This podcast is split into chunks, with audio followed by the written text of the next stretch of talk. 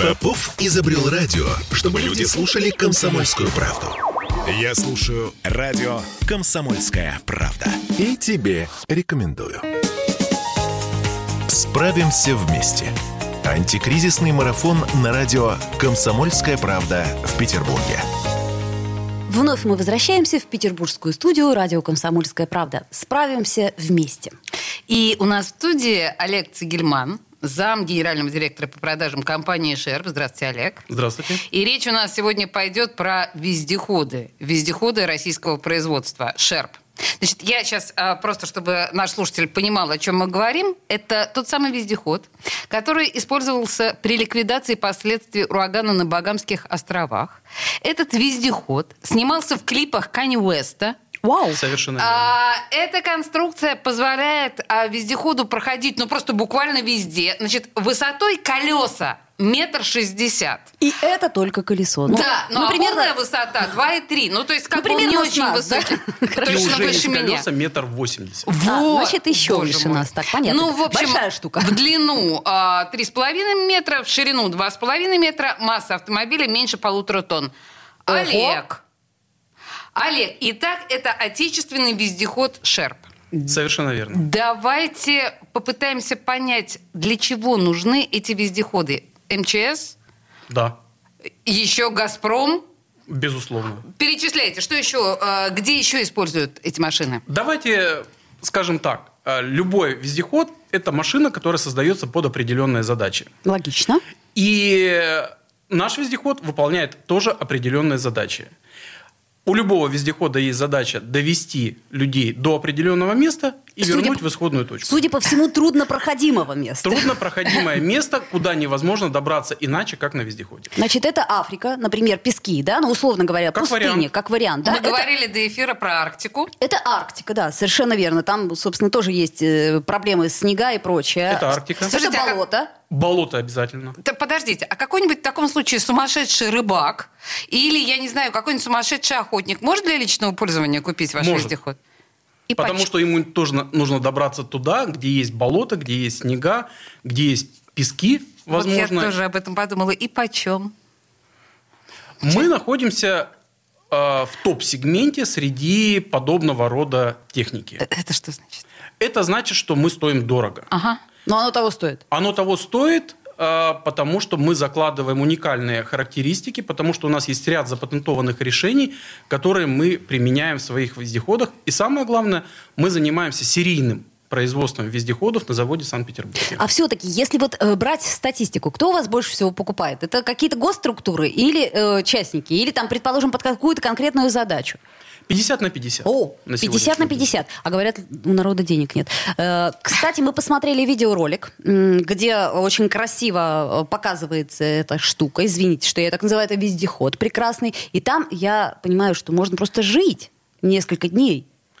В каждом вездеходе есть возможность переночевать, разместиться комфортно, в зависимости от модели вездехода, от двух до 8-10 человек. Но из таких, как мы с тобой, Олеся, то, наверное, 10 человек вполне себе пойдет. Точно, да. Слушайте, ну если говорить про проходимость, вот у меня здесь есть информация о том, что там проходит снег, лед, грунт, гравий, песок, мох, глина, вода и даже асфальт. А что он не может пройти? Есть какие-то трудности? Есть. Расскажите. Вам по секрету. Так. На юге России есть э, затапливаемые лиманы, так называемые, с очень специфической грязью.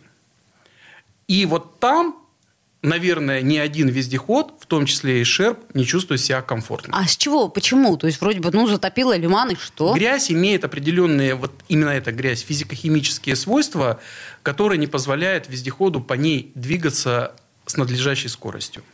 Все. Больше других мест, где Шерп бы не прошел, нет. Подождите, с надлежащей скоростью или вообще не может пройти? А, Засосет? Засосет. Засосет. Присосет. Это, это Ну- вот такую огромную машину, метр восемьдесят это только колесо. И, кстати сказать, полторы тонны. А как получается, что она настолько легкая при таких, э, я бы сказала, ну, глобальных габаритах? А, используем алюминий. Кузов прик- алюминиевый. Алюминиевый кузов. Тогда сразу же вопрос. Это э, российская разработка, насколько я понимаю, да? Это российская разработка. Так, а э, может ли так быть, что у вас сейчас не возникает проблем с производством? А, к сожалению, мы вынуждены констатировать, что в условиях вот изменившихся экономических реалий у нас возникают сложности с поставкой комплектующих. Только комплектующих. То есть алюминий у нас свой есть. Алюминий свой есть.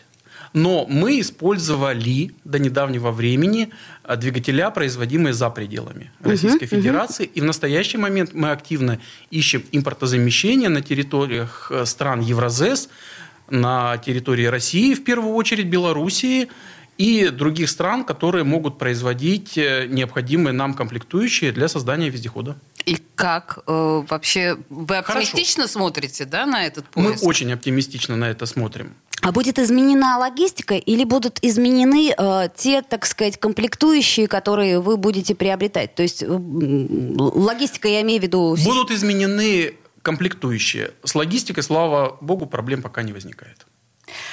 Я, наверное, задам девчачий вопрос, но если мы говорим да, о российском вездеходе, несколько слов о том, с чего все начиналось. Как это вообще все пришло? Ну, так, История создания российского вездехода. Я уж не говорю по названию Шерп. Да, Красивая. не очень российская. Да. Угу. В двух словах. Угу. Алексеем Маратовичем Гаргашьяном был придуман вездеход, назовем его так, прототип Шерп. Угу. Это конструктор из Санкт-Петербурга, а, который придумал определенную концепцию. Бальзам на душу. Конструктор из Санкт-Петербурга. Так, так, продолжайте. Который придумал определенную концепцию. А, далее два предпринимателя решили взять а, вот этот концепт в личное пользование, были изумлены его вездеходными качествами и решили создать серийный а, вездеход, который, вездеход, который можно выпускать серийно. И за основу был взят вот этот прототип, доработан. И в 2015 году первая серийная модель, мы ее называем условно для себя «Стальной шерп», и Красиво. среди вездеходчиков он так и значится, угу. он увидел свет и появился на рынке. А в чем основная, да. вот, основные его конкурентные преимущества? Что так впечатлило предпринимателей? А, во-первых, сама концепция, простота устройства, надежность и массогабаритные показатели, которые позволяют вездеходу быть вездеходом. Вот это как раз о том, о чем я говорила, да, полторы тонны, при том, что такие огромные колеса. Потому что я знаю, что обычная среднестатистическая машина весит там условно тонну сто. Ты да? очень умная. Я просто автолюбитель. А, понятно. Слушайте, подождите, а шерп-то почему? Почему название такое? Есть народность, как мы все знаем, которая проживает в Гималаях. Она называется шерпа. Ну, это мы не знаем. Мы не знаем, но теперь знаем. А. Мы знаем все про, поколе... про покорение Эвереста, про покорение Джамалунгмы. И носильщиками груза зачастую там выступают местные жители, а, местные жители, относящиеся к народности Шерпа. Ага. Это люди, которые помогают восходителям, назовем их так, э, переносить кислородные баллоны, дополнительные грузы, продукты питания они крайне неприхотливы с точки зрения условий существования в высокогорье, несут много, едят мало, и их очень удобно, выгодно использовать. А, некая вот эта концепция была заложена а. в основу вездехода, да, то есть везем много, едим мало, и от слова народности шерпа была убрана одна буква «а», и появилось слово «шерп». Будь как Слушай... шерпа. Ешь мало, производи много. А, к вопросу о потреблении. Как а, трогательно. Я так и не поняла, во-первых, а, что ест этот прекрасный... Ослик шерпа. Да. На сегодняшний день все вездеходы используют дизельное топливо. Дизельное топливо. Если мы берем на 100 километров, то сколько дизельного топлива плюс-минус он ест в зависимости от комплектации? Любая э, самоходная техника э, не ест дизельное топливо на 100 километров, так. они расходуют в моточасах. Mm-hmm. И у вездехода Шерп, с учетом того, что в нем двигатель стоит объемом всего-навсего полтора литра и 44 лошадиных силы, Ого. ему этого двигателя вполне хватает, Ого. он потребляет минимальное количество дизельного топлива на один моточас. Плюс мы имеем еще дополнительные топливные баки или топливные канистры, правильно говорить, которые позволяют с собой взять э, дизельное топливо порядка 200 литров, что обеспечивает автономность хода ну, где-то в районе там 50 моточасов. А, понятно. То есть это за- зависит от э, пересеченности я Совершенно верно. понимаю? Если мы двигаемся по твердому покрытию, мы едем быстро и далеко. Если мы двигаемся по болоту или по водным преградам, мы расходуем топливо также в моточасах, но расстояние преодолеваемое существенно меньше. А вот эти канистры, они как-то где-то... э, Они в колесах крепятся. они крепятся в колесах. То есть я к чему говорю? Что это устройство, оно получается вообще ни от чего не зависящее. То есть мы куда-то уехали, там, условно говоря, в пустыню, да, уехали э, в Арктику или куда-нибудь в болото, и там мы можем, не дозаправляясь, находиться достаточно продолжительное количество времени. Совершенно верно. И если мы уехали в тундру в холодное время года, мы можем использовать это дизельное топливо для обогрева, потому что у нас стоят автономные обогреватели. Боже мой, Для какая, того, чтобы была комфортная температура в обитаемом отсеке. какая полезная, независимая, маленькая, выносливая лошадка. Просто потрясающе. Вообще-то сейчас у меня такое внутреннее, как это сказать, чувство, где бы взять вот ту самую Хочешь- сумму. хочешь Я сменить бы- машину? Я бы не отказалась. Жаль, на фонтанке нельзя парковать. Слушайте, скажите мне сейчас, да, вот какие рынки сбыта в перспективе вы видите, да, если мы сейчас говорим о все-таки о российской истории, вы как-то планируете какую-то там какую-то историю экспорта, внутренний рынок России? Ну, у нас буквально 20 секунд. Для вездехода «Шерп» никогда не было ограничений по рынкам сбыта. И сейчас их Россия нет. очень большой рынок сбыта, и мы продавали в Россию всегда очень много. Но мы продавали и в Северную Америку, и в Африку, и в Австралию, и в Новую Зеландию, и в Юго-Восточной Азии. Наши вездеходы работают в различных программах. Обойдемся Справимся. российским потребителям. В том числе нас интересует российский потребитель, но мы не хотели бы ограничиваться Россией. Олег Цигельман, заместитель генерального директора по продажам компании «Шерп». Спасибо вам большое. Спасибо, до встречи. Спасибо.